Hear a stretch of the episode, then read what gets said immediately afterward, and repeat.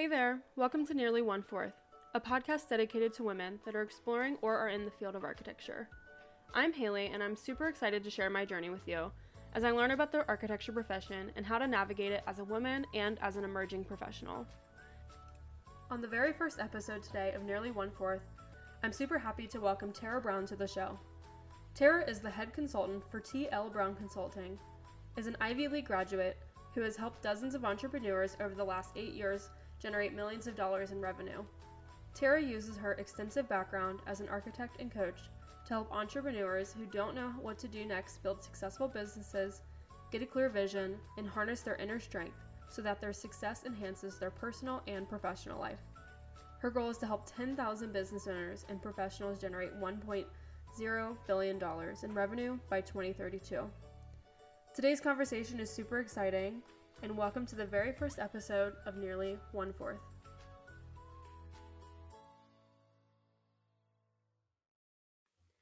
Hello, everyone. My name is Haley Rogers, and I'm super excited to welcome you to the very first episode of Nearly One Fourth. Woohoo! Um, I'm really happy to be kicking off the first episode by welcoming my dear friend Tara Brown to Nearly One Fourth. Tara, thank you so much for joining us today. Oh, it's so, so good to be here. I love your podcast. I love the idea and Thank I love supporting women in architecture. Yeah. Thank it's good. you. Awesome. Well, um, I had the pleasure of meeting you about a week ago, um, but no one here has yet. So, would you mind telling the nearly one fourth listeners a little bit about yourself, what you do, and what it means for you to be a part of architecture? Sure. So I am a licensed architect in Arizona and I found out about six months ago that um, I'm a mixed a mixed race. That I was the first licensed African American female architect in the history of the state of Arizona, and I got licensed back in 1999. Yes, some of you listening might not have been born yet. I get that.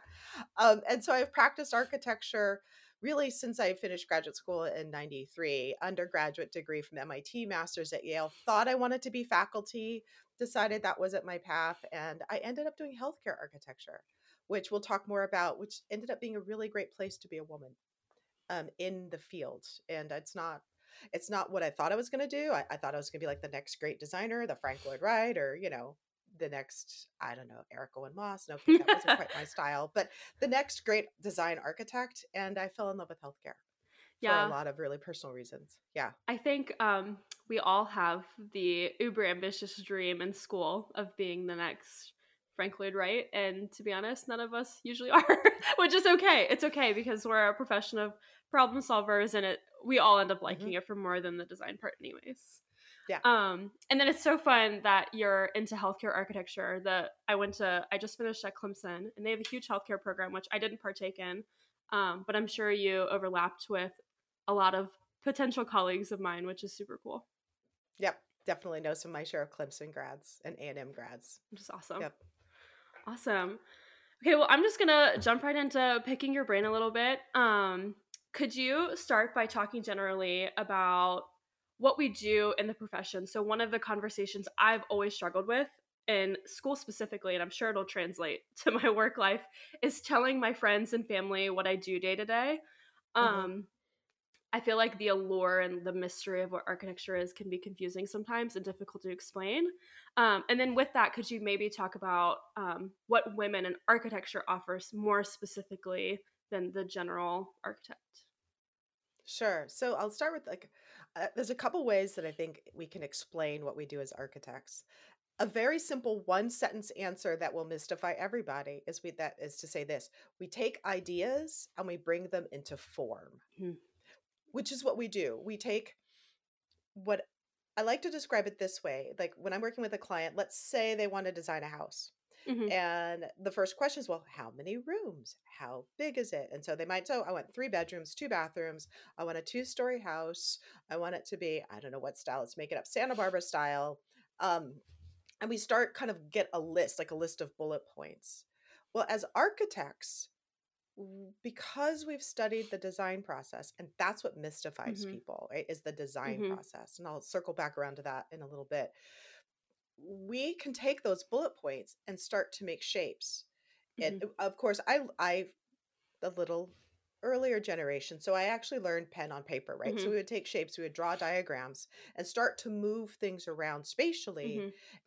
While we're imagining it in our mind. And so we begin to occupy this space and we we give pictures back to our clients, develop more and more of an idea until like, oh yeah, that's what I want. And then we start to develop working drawings or construction Mm, documents mhm. from this completed design.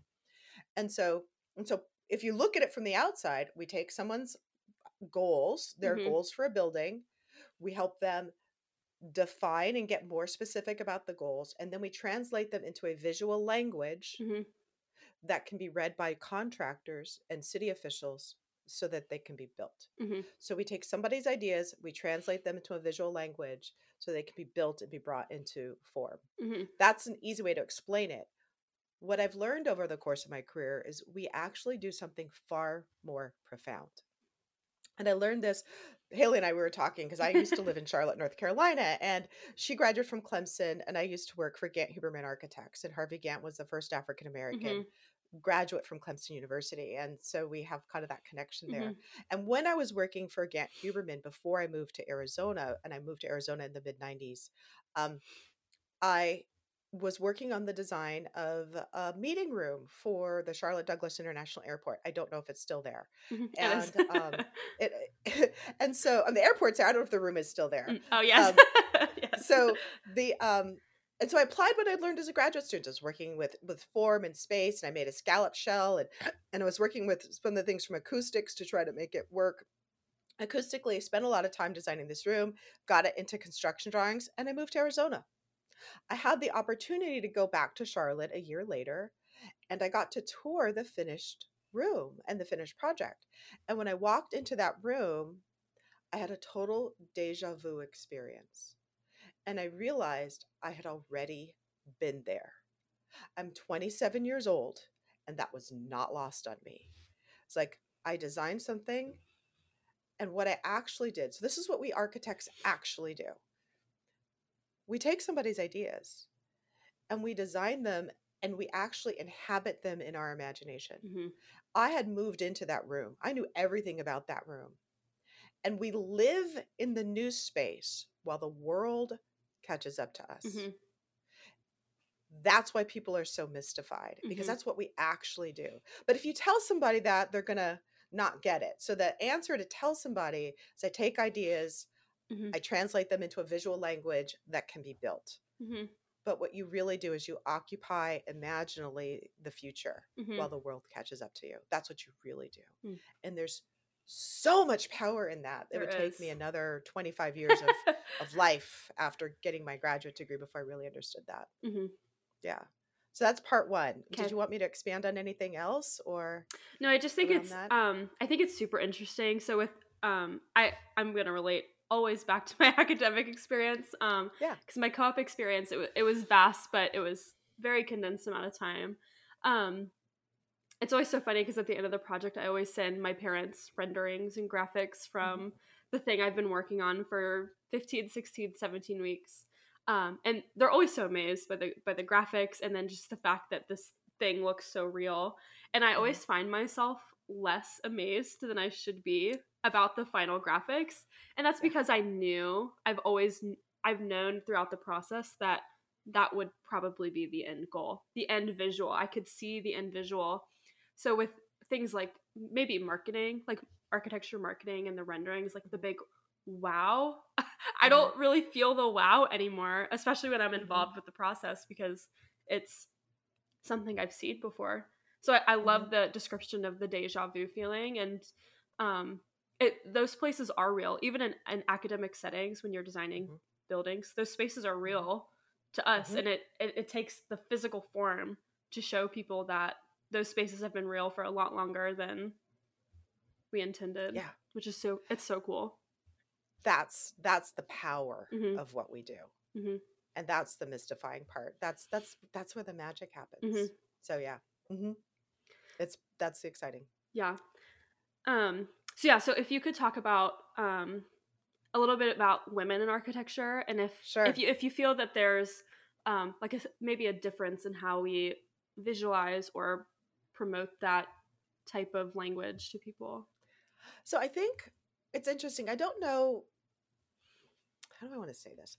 I don't know that there's a difference in how we visualize. Yeah. But there may be a difference in how we promote, Mm-hmm. meaning self promote. Mhm. And so when I was a young, much younger architect, Mhm. and if I had said to, if you, someone had said to me then, what I'm about to say to you now, Mhm. You've got to be kidding. me." I would have just like been, there's no way. Yeah. You've, you've got to be kidding me. And I'm going to say it anyway. So I've been a student of the sacred feminine over the last three years and really secret online dating, best of business development series of skills you can ever do. We can come back to that for a future podcast. Um, but in online dating, I realized I had shown up in my masculine because as often in my career, I've I help teams build hospitals and major major additions to healthcare buildings. I am often the only woman in the room. And um and so when I would show up on a date, I showed up as my masculine. What Mhm. does this have to do with your question? I had to learn how to be feminine again Mhm. because in the room with all these executives and contractors and attorneys, I was the most feminine thing in there, but I was by far into my masculine. So as I'm Mhm. studying this, I started to learn some really profound things. Now, let me let me make paint a picture. I grew up with only sisters, so I didn't have any brothers. There's my dad. I didn't have kind of those, you know, I mean, I was married, but I didn't have that kind of Mhm. influence of of brothers that might have helped me learn some of the stuff I'm about to share. So I had Mhm. to learn this much later in life. As women, um, especially as female identified women, we have an energetic capacity to create, right? And if Mhm. we if we think about how people are born, we gestate them. We Mhm. we take light and we bring it into form. Mhm. Hmm, that starts to sound a lot like what I was talking about at the top of the conversation this Mhm. idea of taking ideas and bringing them into form. And so, why does that matter? The other part of the magic of being an architect is the intuitive ability to tune into a building project and let the inspiration come through us and create. That is a yin or Mhm. feminine Mhm. capacity. Men have that too, Mm. but it's a feminine capacity. And so when we show up in a room as in our masculine and we're a woman, we typically are the only, we, we are not showing up in our authentic power. And so our authentic power lies in our feminine. And so, for one thing, the ability to calm down, be present, Mhm. be regulated, and then receive insight. That is a feminine skill, not a masculine. So, feminine is receiving, masculine is acting. We're going to leave the biology behind. Mhm. Um, and, um, but it's very profound energetically. And like I said, if you told me this in my 20s, I would have just ignored you. I would have. So so if this is not landing for you as you're listening to this, come back in 20 years and you'll get it. Um so why is that important? Well, there's certain aspects of the feminine and the way that we can leverage being women in our relationships with men. Our career our, our universities are gar- graduating, as I understand it, about half women, Mhm. but they're not that many. As you said, nearly one fourth. They're staying in the profession, advancing in the profession, let alone moving into leadership capacities. Mhm. So when we show up in our masculine with men, it's they compete with us Mhm. when we show up in our feminine with men, they help us. Mhm. This doesn't mean we're weak. Mm-mm. This is leveraging who and what we are. So, what I learned to do was enlist the men that I was working with to help me with problems. The healthy masculine loves to help solve problems. So, Mhm. rather than fighting that and having to be the one that solves it, Mhm. Hey, can you help me with this? Can you help me with a connection? Can you help me with business development? A lot of my recent work has been in the business development, bringing in work aspect of Mhm. architectures uh, and leading projects more than actually doing them. Mhm. Can you help me with this technical thing? And not because. In, I mean, if I could just do it, I did it. That wasn't, that's not the thing. But in places where I was stuck, I learned to invite assistance Mhm. and then I got it. And that deepened my relationship and the trust with the men that I was working with, which Mhm. Made it better. Mhm. And so we have that capacity. So that's one of them is actually leveraging being feminine Mhm. and leveraging the the the yin. So I don't necessarily mean that we have I like to wear dresses, but that doesn't Yeah. mean we have to. I mean, but leveraging the yin, the, the receptive feminine energy and becoming a Mhm. student of that. And there are times to be yang, there's Yeah. times to be in action. So that's one. And I mentioned healthcare that I became a healthcare Mhm. architect. I didn't plan on it. one of the things that I learned looking back over my career, and this is about something we haven't talked about that I know we're going to get to, is that I had Yeah. a career pause. I had twins, and I took Yeah. time off, and I had to rebuild my career after coming back to work. Mhm. But but prior to that, working in a hospital environment, stereotypically, what gender are nurses? Female. Female.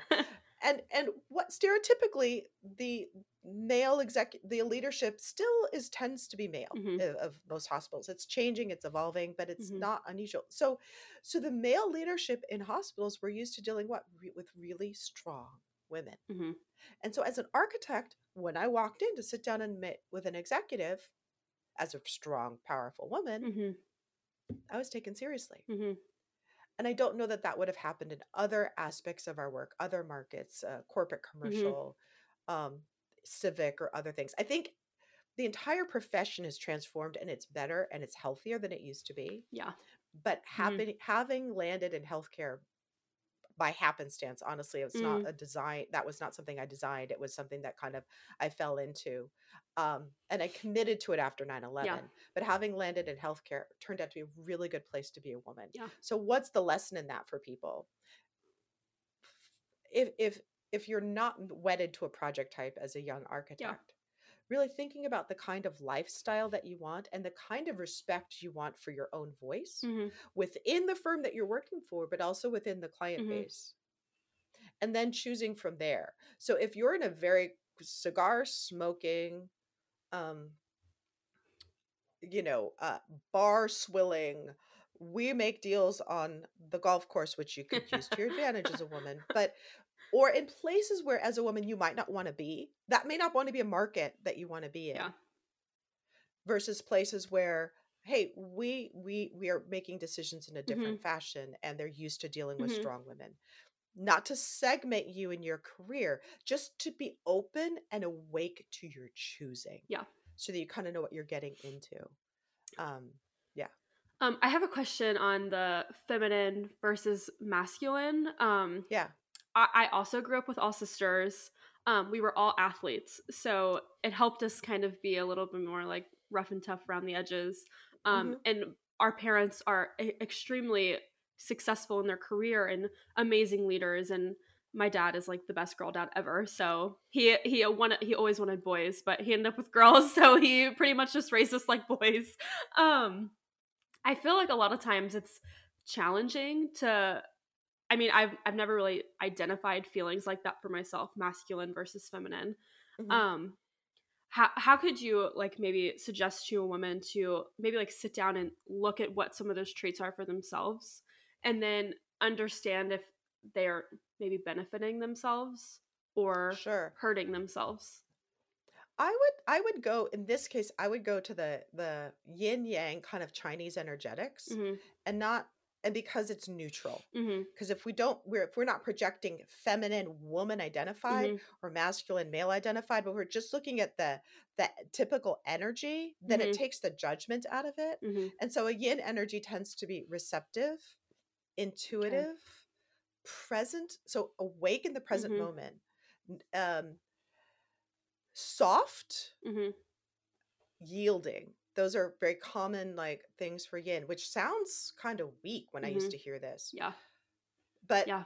think about water so water can take many forms it can take the form of of of, of a puddle right which is kind of soft and yielding It can also take the form of ice Mhm. there's nothing soft and Mhm. yielding about ice it can be fragmented give the power of a raging river or the power Yeah. of an ocean women are more like water if you look at that Mhm. model but water has all those aspects so sometimes it's soft but have you Mm-hmm. ever do- dive and dove into water and hit the surface of it and just smacked yourself belly flopped really hard Yes. water you smack into water and it can be really hard the feminine has all of those aspects so the Mhm. feminine is not power powerless incredibly Mm-hmm. powerful especially when rooted in her authentic power now so receptive so you're receiving the intuitive ideas Mhm. so you show up in a room and you're able to scan the room hmm and tune into the people in the room and understand the energy of the room what's going on was there just a fight in here or people getting along and just really being present to that and Mhm. taking that in because you're present hmm and you're in the here and now. And actually, in the here and now is where all authentic power lie. There isn't power in the future because we're not Mhm. there, and there isn't power in the past. hmm There's shame in the past and fear and worry in the future, typically, but the power is here now. So if you want to translate that to the masculine and the action, the yang, um, being in action, so forward thinking, thinking about the Yeah. future, Yeah. penetrating ideas, um, tend to be com- like more competitive, more forward. Like you talked about that the energy when you talked about sports, there was an energy to that. yeah. The energy of sports, the energy of competition, trying Yeah. to win and being number one and being first. That tends to be yang. So as women, when we are catch ourselves in forward thinking, we're actually in yang. hmm And that doesn't make us wrong. There are times and that's really important and Mhm. necessary to do, but we don't want to leave behind hmm the f- power of the sacred feminine because that's uniquely ours. Yeah. And when we bring that to a conversation, when we're able to just sit back. So, one of my skills that I do, I, I work most of my time as a project manager, Mhm. leading teams, leading rooms. And so I'm sitting here in negotiations and difficult conversations and the escalation of Mhm. problems. Maybe they're people problems, maybe they're project problems hmm and there's a lot of hot tempers and i'm was the one as the professional a lot of my work was to help hmm calm the room to get the ideas on the table so we could solve a problem. Yeah. so when you're in your present moment and you're able to okay i'm here. He's saying this he's saying that Mhm. she's saying this they're saying that and you listen to all of it and then you use your design mind and you kind of weave it together and then you can come forward with a solution that helps to advance the project hmm now that that's industry that is not industry specific that is not in specific to architecture Yeah. that translates problem solving in any Mhm. industry but the ability to just listen Yeah. and receive Yeah. that and not be in action that's a feminine trait Mhm. and i know for me often as a woman in the room i tend and i'm an introvert so i you would not know this from our conversation but Same. i'm an introvert right and so i tended to be quiet i started studying negotiation so one of the things that i learned coming back to work as a as a senior project manager and working on these larger projects is that 95% of what i did as a project manager was negotiation hmm Tara, wait, what? Well, I negotiated with my staff to do a task. I Mhm. negotiated with the project managers to get staff. I neg- the obvious ones, negotiating with clients to get fees approved and contracts signed, negotiating with contractors to get change order signs or to get schedules out or to make commitments, negotiating with the Mhm. city people to to uh, to advance our interpretation of the code and that we could all come together. Almost all of what I did, I realized, was negotiation. So I'm showing up in that room with these executives, right? Executives in construction, executives in the hospital setting, other leaders, um, you know, especially with these complicated, um, maybe from construction. And I realized you're a lawyer, you were trained in negotiation. You're an exec, you have an MBA, you were Mhm. trained in negotiation. You're a construction manager, you're trained in Mhm. negotiation. You're a real estate developer, you're trained in negotiation. I'm Mhm. sitting in the room and I was not trained in negotiation. So I got myself some negotiation training. So if I'm going to give you young architects one piece of advice, especially as women, get trained in negotiation. Now, I will tell you a method that I fell in love with, and it's the work of Chris Voss, and he wrote a book Okay. called Never Split the Difference. Okay. And they have a website called the Black Swan Group. Okay. No affiliation. This is work I love, and here's why. And it circles all the way back to one of the advantages of being a woman. They found that the quietest person in the negotiation, the one that was listening the most, the one that was being empathetic and really understanding what the other person was saying, that person had the most power. hmm And he said, women tend to be better negotiators than men. hmm And if most of our work as architects, at once you're off the drawing table full Mm-hmm. time, is negotiation, then you have a significant strategic Mm-hmm. advantage. If you learn how to be present, pay attention, listen to the room, hmm really understand the problem that your client or your customer or your contractor or whoever it is, your your manager inside the firm, really understand the problem because the problem that they're having may not be the problem that they're presenting. Seldom it is. It's Mhm. usually something under that. hmm It's not usually what that is, it's how that could affect their career or Mhm. their life or what's going on at home that's got them distracted. hmm And by listening and being empathetic, which is what? A yin skill, you have the most power in the room. Mm. And so, for that reason, as an architect and as a woman, your ability to listen to your clients, Mhm. your ability to make them feel heard, Yeah. your ability to have those conversations and be present can make you the most Mm-hmm. successful architect. And that those are uniquely feminine traits. So that's that's a lot, but that I feel very passionate about that because I didn't Yeah. have that when I was young. Yeah. I thought I had to be just like the guys. Yeah, I, I really love that conversation um, because, it, as you said earlier, that a lot of times things like being soft and listening and empathy are often considered weak, but that's that is not the case at all. I think it's just this. I don't, I don't know if stereotype is the right explanation, but I I think it's just like a perpetuation of what could be negatively assumed as female or I guess feminine if you're using the proper Mhm. language. But in reality, that's not the case. I mean, being and, and even if you aren't soft or you or you aren't those things, that doesn't make you lesser of an architect or a future architect, regardless of your traits. It's just it's just how you use them and manage them, and like and get in tune with yourself to Yeah. make it to use it to lev- to leverage it and be a successful person in your own personality set. You don't have to be someone that you're not to be successful. That is one of the most important things. And I think that I know the younger version of me thought I had to be something I Yeah. wasn't. Yeah. And and I think that we're often set up for that. I mean, what do we do in school? We throw our we throw. We we carefully put our work on the wall and then we get criticized for Yeah. it. we build tough skin. We are turtles. Right? I, and so but so as turtles, right? yeah. We can also go into our shell and hide. Yeah. and and so i think one of the things that as a profession as an industry this is this now transcends just being a female in an Mhm. architecture we're often the that we're often the best listeners in the Yeah. room we're trained to listen we're trained Mhm. to understand the nuances of our clients we're untrained Mhm. to try to understand their problems excuse me so i think that as we actually have far more power hmm than we've ever let ourselves into hmm so it's interesting. So I was so um, the last two big projects I worked on were using an integrated project delivery model, and I don't know Mhm. if you guys have talked about hmm it yet. we have. there's Yeah. there's okay, yeah, there's different ways of delivering construction projects, and we were co-located in a big room. So I had my contractors in there and my trade partners, my um, mechanical, plumbing, and electrical contractors. I also had my MEP engineers, I had my structural engineers, and I had the design team, and I had representation from my hospital, my owner.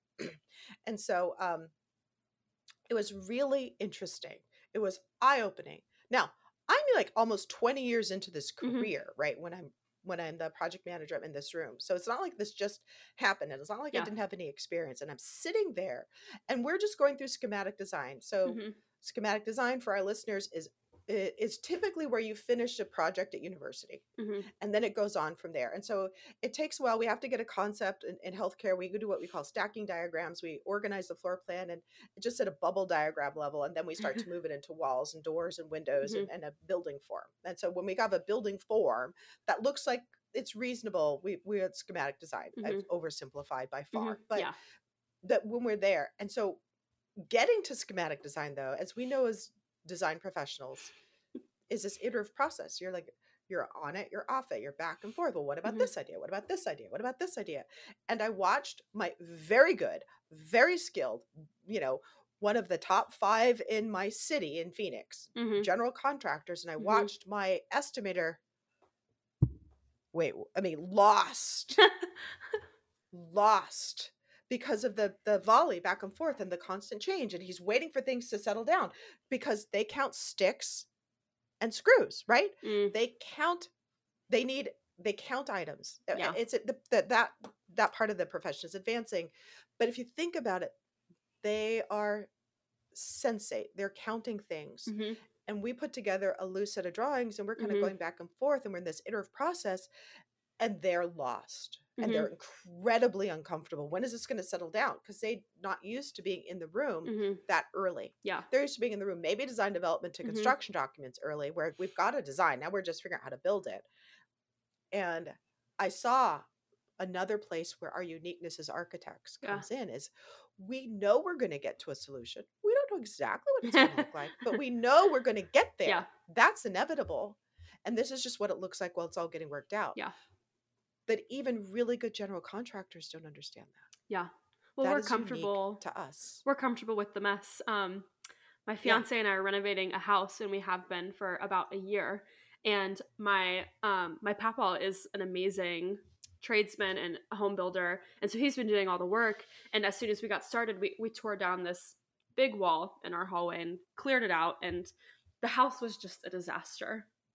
And my my fiance is not in construction at all. He's um, a mechanic, and he was looking at it. He was like, "I do not know how this place is ever going to get done." He was um, overwhelmed by the mess, and I felt really bad. And I I did not feel like an ounce of stress by the mess or anything. And it's just because in in those situations where we're immersed into the mess 100% of the time until it's finished.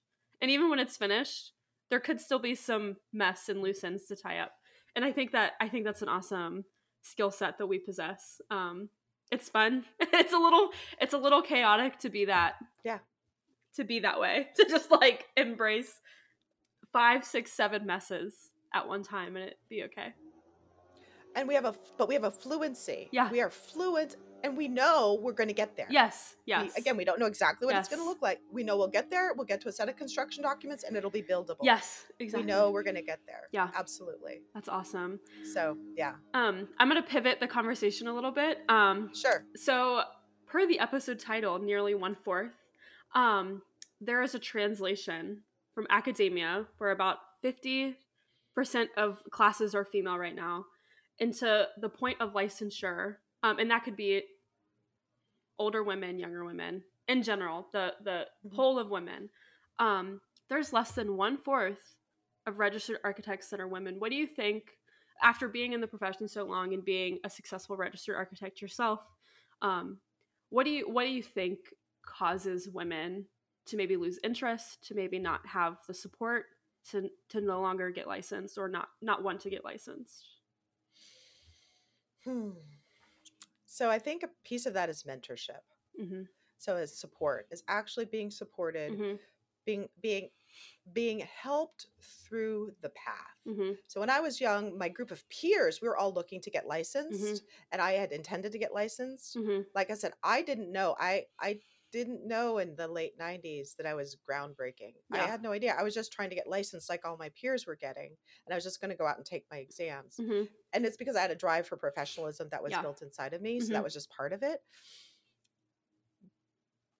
But absent that, like if someone doesn't have that, Yeah. there's a not a lot of reason to get licensed it looks like Mhm. um some people get distracted by the exams themselves and they feel like oh i don't know if i'm going to be able to take them and pass them there's all the Yeah. legend and the lore about how hard it is to pass the exams sit down and study you'll pass Yeah. the exams okay it's just you've studied for other hard exams you're going to do this one too um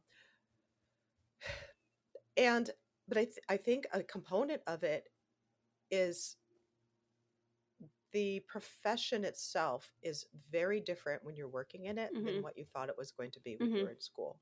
So you went from being an ideas person in Mhm. school to being doing what you're told in the profession Mhm. very early on. And for and depending on where you go to work, it could be for a really long time that you're just being handed red lines and you're just Mhm. picking up red lines and you're just drafting somebody Mhm. else's correcting other people's mistakes before you learn enough to hmm start to maybe do some of that yourself or to be Yeah. entrusted with the design and very few people you know what le- less than 10% of the, the profession goes into the design side Yeah. so there's 90% of what you do that you were not trained or almost Mhm. not trained to Mhm. do in school i figured out how to be a project manager on the fly Yeah. and let me paint a picture i was my first job where i go into construction administration hmm i was 27 years old hmm and i went to the eye doctor to get eyeglasses right Mhm.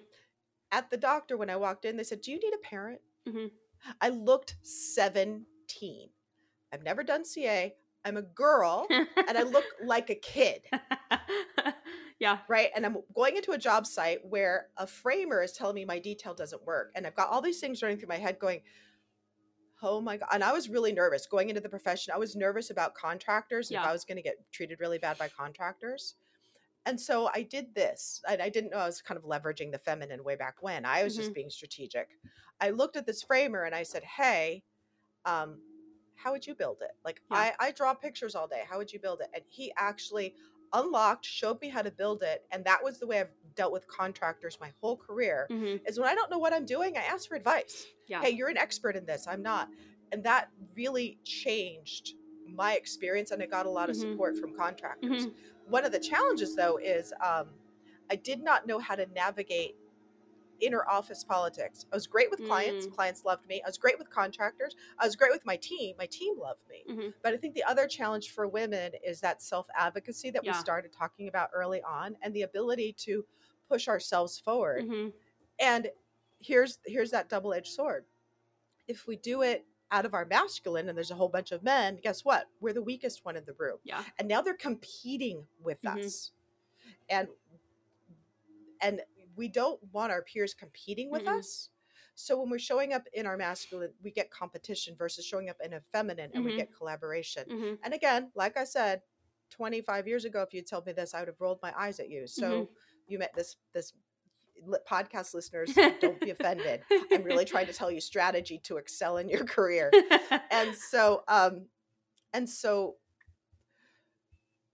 the difference then is to enlist the help of others. And one of the ways that you can do that is when you're going into work you're going into a job let's say you're starting a new one or you know if you're in work and you're Mhm. already working in architecture go to someone that you admire and ask them this question what is it that the most successful people that you know do Mhm. and when they answer that, go do it. And why do you do that? When you ask them what do the most successful people do, you are now asking them for advice. I don't care, Mhm. man or woman, just Mhm. go ask.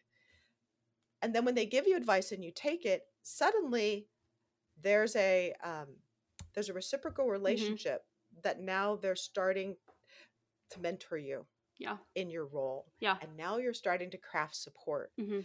and that that nuance Mhm. can really help Mhm. you and help women because without that it can be very dog eat dog Yeah. sink or swim and you're on your own Yeah. and um, i don't think it's unique in professions but i don't have experience in another profession this No. is the one that i have experience Yeah. in so yeah That's Yeah. awesome. Um, I think I'm gonna have to have you back just to talk about mentorship and mentors. And i'd it's, love to It's hard to find. It's it sounds easy to do. It is hard to find someone that you're comfortable to ask questions to consistently. Be a little bit vulnerable with them because they're gonna see a developing side of you, not a polished side of you. Mhm. Um, and just someone that you want to you want to have a reciprocal relationship. So you're gonna want to provide something to them too. So I think I think you could offer some great insight to that later. I'd love to do that. And and as you as, so just as one idea as Mhm. people are thinking about mentors, they don't have to be in your firm. hmm And sometimes it's better if they're not. Okay. because then you can talk a little bit more openly about politics and culture and get a different perspective on it and a mentor can follow you as you as you move through different aspects of your career and you may change them but just it couldn't be in your firm and it doesn't Mhm. have to be or maybe you have two for different reasons Mhm. one that's helping you in the office and one that's helping you with a career overview hmm Um, and sometimes you may decide to hire a mentor and Yeah. invest in coaching and Yeah. get and and someone that's truly committed and dedicated Yeah. to you but that doesn't that's not the only way to do it okay. there are other ways Awesome. Um, I'm gonna condense the next two questions that I gave you, um, because they're they're almost the same, but they're different at the same time. Um, I really feel like, and this is a this is a personal feel, so maybe it may translate, it may not.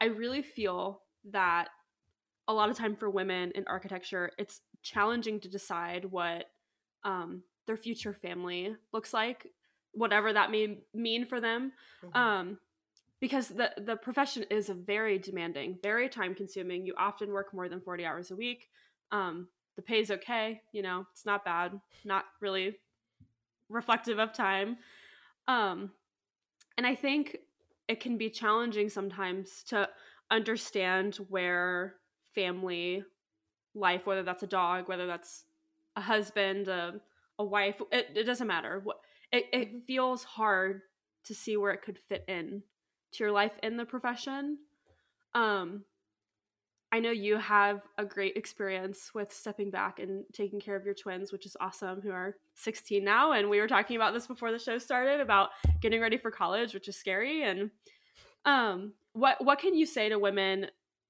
who are just thinking about where that could fit into their life like how do you make that decision and then could you also talk about your time as a mom and and the relationship with the profession if it helped you hurt you all of it Sure. Absolutely. Um, this is definitely another great and long conversation that we can unpack on another podcast episode. We I think keep we could going, talk we the can entire going, time yeah. on this. I would love to. I, I think you're per- you're you're amazing, and I think you're uh, what you're wanting to do is amazing. thanks Um, so just a quick, I was 38, 39 when I got pregnant. So I had done a lot of work in my career. I'd gotten fairly established. I was working in more of a leadership role on projects as a director level at that point. And then um, I had twins. Mhm. I ended up taking six months off. Um, and I went back to work and I gave myself three months. I literally cried every single day Mhm. And I had gone back to work at 30 hours a week instead of 40 Mhm. because I that and I was netting $10,000 a year. Mm. And so financially we could do without the $10,000. So I took a break from work and Mhm. like I said it, I was out for 7 Mhm. years um, and I did rebuild my career. Mhm. I give one piece of advice to people who are thinking about having children. And so I'm going to start with children because that's the biggest challenge I think. Mhm. And it's don't have children until you know you want to. Mhm. That's I don't give advice to people on anything unless they're paying me, yeah right? But I will give that as advice. Mhm. Everything else is just a mere suggestion. Don't wait to have kids until you know you want to have Mhm. kids. Don't let parents pressure you. Don't let anyone pressure you because it will absolutely change your life and you will restructure. So, whether you choose to hire a nanny Mhm. And that you have the means to do so or you're willing to make the financial sacrifice to do so whether you're dealing with daycare and you're taking your child Mhm. in and you're picking them up you're going to have days when your kid is sick so it's Mhm. it is tricky i have known women a lot of the women that i've known had kids later had them in their 30s i've known some women that had kids in their 20s took a long break from their career and then are you know in their 40s or late 30s are just starting out Mhm. almost at the intern level or Mhm. having to go back to that because of the time. This is one of those decisions that you have to make from your heart. Mhm. And then you figure out the life circumstances around it. And Mhm. anyone who tells you otherwise, I wouldn't listen. Mhm. I wouldn't listen. You've got to make this for yourself. And so navigating it, it's going to be different for you early, early in your career before you're licensed. So in Mhm. that internship period, from early licensure, from where I was, where I was project leadership. When I Mhm. came back to work, I was told, wow, because you're at a leadership level and a client advisory level, you we can make use of your skill set as you Mhm. come back. But had I been at a technical level and I didn't have Revit yeah and I didn't have other stuff, it would have been a much harder for them to Mhm. make that choice to hire me back. Um, so that's just a real high level of a very deep Mm-hmm. conversation. And there's this you can you could work part-time. Mhm. You could navigate a job share. You can now that we're Mhm. working hybrid, you can do some of that. My heart went out to people with young kids that were trying Mhm. to navigate working full time yeah and having kids at home that couldn't go to childcare or couldn't go to Mhm. school, especially the little ones. Yeah. Like, how do you do that? That was a real challenge. I think that we've humanized professional life more yeah through the pandemic Yeah. because we got to see life. yeah But I'm also seeing the pendulum swing back with the expectations of travel coming back, the expectations of being in the office more coming back. And uh, it remains to be seen if we're going to maintain the humanity that Mhm. I think the pandemic brought out or if we're going to go back to old ways. yeah And you're a Gen Z, right? I am a nobody. I am You're born nobody? I am born in the like few years that's not a Gen Zer and is not a millennial. So Interesting. I'm a floating Okay. generation. I guess technology wise, probably closer to Gen Z. My hair part's on the side, so that makes me closer to millennial. I, I don't know. There's different. I have oh, traits That's of both. so my kids are solidly Z's, and I was talking to someone, a friend of mine, who's um, in architecture. She works in strat. She works for a very large firm, and she Okay. works in strategy on projects. And she said something really interesting to me that I think will benefit your audience, Okay. especially we're talking about new newer architects or newer people graduating. And she said that Gen Zs don't put up with it They don't. and there's going to be a const- because of population density hmm there are fewer people moving into more roles and so firms are going to have to attract you Yeah. now they're not in that mindset yet hmm they are not thinking that they need to woo and win you hmm but they will. Mhm. So there's twofold here. Never forget your power from a hum- humble place because if you come at it arrogant, you're Yeah. not going to get attention. But the other part is don't forget that you were they have to invest in you and they really do have to train you to Mhm. be an architect. Mhm. Like you are you despite education until you've Mhm. actually started to put documents together, until you've actually worked with clients, until you've actually had to answer RFIs in the Mhm. field, until you've actually seen things get built, you don't understand Yeah. what it takes to put a project together. And unless you've had other experience in life around construction, you don't know. Mhm. And so they have to train you for all of that. Mhm. And so there is that balance. There is this give and take Mhm. of recognizing your worth and being humble enough to know that you need training so that you can become the kind of architect you want to be. And there are many paths through the industry. You know, there could be management, there can be design, there Mhm. can be technical, and there's probably other ways. You know, there's interior Mhm. architecture, there's exterior architecture. There's people specialized in Mhm. just the shell and core of a building versus the inside. Getting clear on what you would love and what brings you joy and Mhm. what brings you life. So on those times when the weeks are longer and the hours are longer, you're still enjoying Yeah. life. That's when it gets hard to be a Mhm. mom because now you're choosing between your core values of raising your kids and doing a good job at work, and Mhm. there's a tug there. Yeah. Um, I wanted to, you mentioned early on about the long hours. It's okay, the Mm. project manager came out in me. Long hours. So this is my this is how I managed projects to the Mhm. best of my ability. Let's schedule them so that everyone's working 40 hours a week. Mhm. And then if we have a hiccup, yep, we all swell. Or if we're not getting our, Mhm. our you know, if we're falling behind, then we swell Mhm. To we are going to do more work. But I I don't want to plan a job assuming my staff's working 50 to 60 Mhm. hours a week. That's not healthy for anybody. Mhm. So let's plan the job based on the staff that we have Mhm. and and and then yep, going into deadline, often we're going to have to work overtime, but we're not doing as a culture. Mhm. We're- So to me, if people are working super long hours, that's a failure in staffing, Yeah. like the firm can't hire enough people, or it's a failure of management. Mhm. I, I firmly subscribe to what Henry Ford said was like, look, work your day, work your job, and then go home with your family. Yeah. Because if we don't recharge our batteries, our productivity, this is selfish as a PM, Yeah. your productivity goes down, down, down, down. Mhm. And I'm not getting out of you 40 hours a week, even Mhm. if you're in, working 60, Mhm. because you're exhausted, you're Mhm. fried. There's more water cooler conversations, bitching, moaning, kvetching, versus everybody just like having good energy Yeah. and getting things done. You know, in studio, right? When you used to Mm. get tired at the end of the day, your risk of cutting your finger if you're building a model went way up, or the, you looking at your drawings like, oh my god, I made all these mistakes, and I have to undo them. That doesn't change Mhm. if you're really tired, and Mhm. so It so it's doesn't. important. So it's it's leadership. Yeah. Uh, It's leadership, and it's and it's company culture. Yeah. If the if the company culture is yeah, well, we work everybody 50 hours a week, just know that going in. Yeah. I and then you're choosing.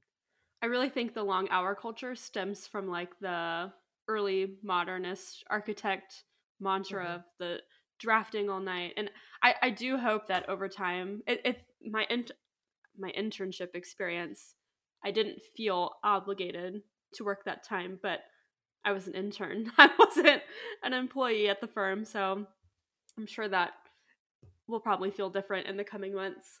Um, as you know, I just finished schooling, and regardless of my internship hours, I am a newbie in the profession, as are a lot of my peers. And even if you're not a newbie, um, what are some things that you reflect on from the beginning of your career that maybe were life lessons or like small little nuggets of wisdom that you could give us new architecture children advice to help us start off strong? Okay. There are so yes, there are about four things that when I'm working with somebody new, especially if they're early career, and I'll define early careers up to recent licensure, Mhm. that I like to share with people. And I'll be honest that when I say them, I say them a little tongue in cheek. Okay. But I actually mean them. I, Mhm. I'm completely serious. So the first thing, my first rule of project management, which is really client manage- management, is never Mhm. surprise a client. Mm. So, as a young architect, who is your client? Because it's not the firm's Mhm. client.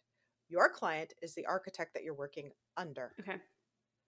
Never surprise a client. So that means don't surprise them with news that's too good and don't surprise them with news that's too bad. Yeah. And if you work through never surprise a client and you evaluate what am I doing, what am I facing, what Mhm. decisions, what I'm struggling with, what's going well, and you keep them informed, Mhm. You will build a lot of trust. Yeah. So first your client is inside the office, later you will be in front of real clients and you'll be outside of the office. And let me tell you, they don't want to be surprised. Mm-mm. So don't surprise them. Okay.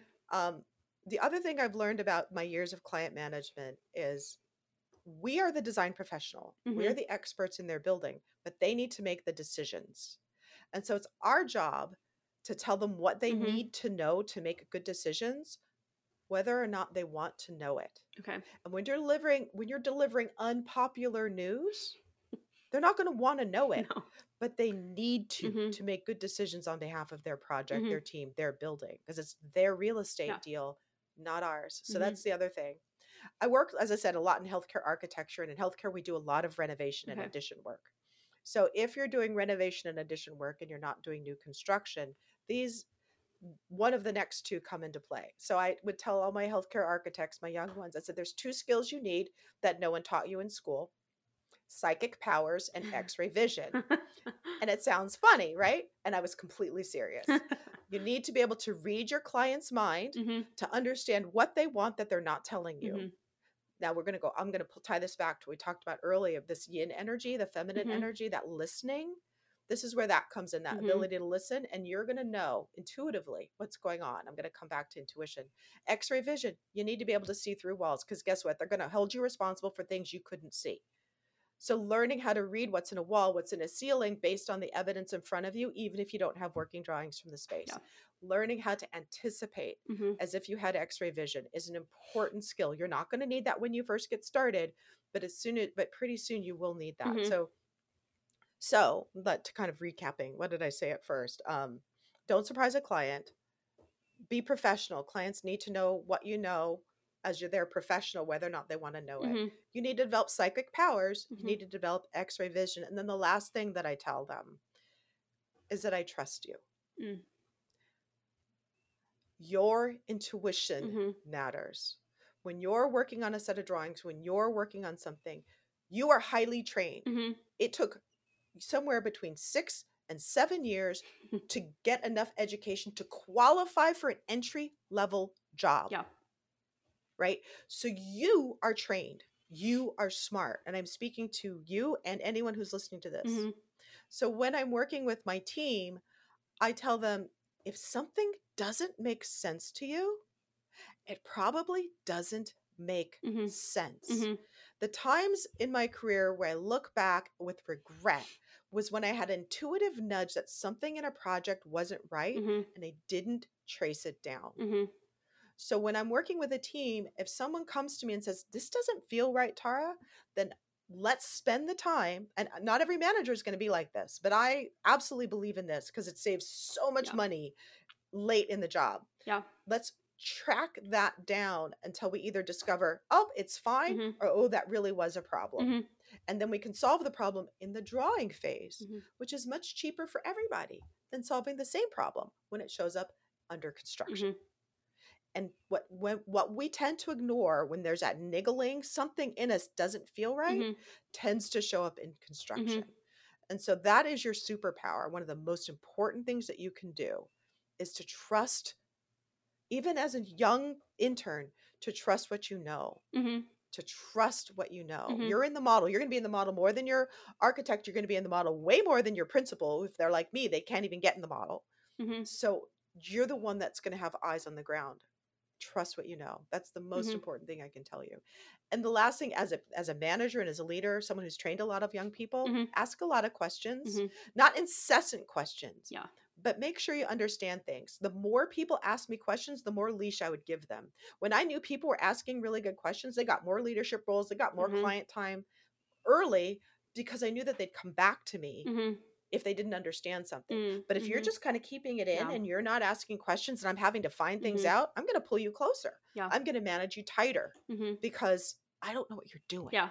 So asking good questions is really important. Yeah. That'd be the last thing. That was a lot. I think that was like seven. no, that's okay. That was that was awesome. Um, I relate I relate deeply to the question advice. My first internship, um, I was 18 and I was so shy and so scared. And I and I am still shy in some certain capacities, but the professional in me forces me to not be shy. And because mm-hmm. I asked I felt like almost zero questions, I gained almost no experience from that whole summer. Um, and all of that advice was really just so amazing. Um, honestly, this whole episode with you has been so amazing. That's why it's going over time, and we're just gonna let the whole hour reel, and it doesn't matter. Um, but Tara, you have been amazing. I this makes me so excited for all the other conversations I'm gonna have because I'm just gonna learn so much from you and all of the people out there that know a lot more than I do about being in architecture and a woman in architecture. So thank you for having this conversation with me today and joining so the nearly one fourth community that is official. Um, it was really great. I hope to catch up with you and catch up soon. I would love that. Absolutely. Awesome. Absolutely. It's an honor to be here. This is so fun. And I love that you're embarking on this journey and that you're doing this to serve women in architecture. Thank you. I'm really excited mm-hmm. about it. Um, it's something that I'm feeling really passionate about. So I'm excited to move forward. Um, if you tuned in today, thank you so much for listening to the very first featured episode of Nearly One Fourth. Um, please feel free to head over to our show notes to see anything that Tara and I may have mentioned that you're interested in looking into. Um, lastly, please make sure that you follow, like, and subscribe on YouTube, Apple Podcasts, Spotify. That just lets you stay up to date on all the awesome Nearly One Fourth content. Um, that's all we have for you today. So I will see you next week on another episode of Nearly One Fourth. Thank you.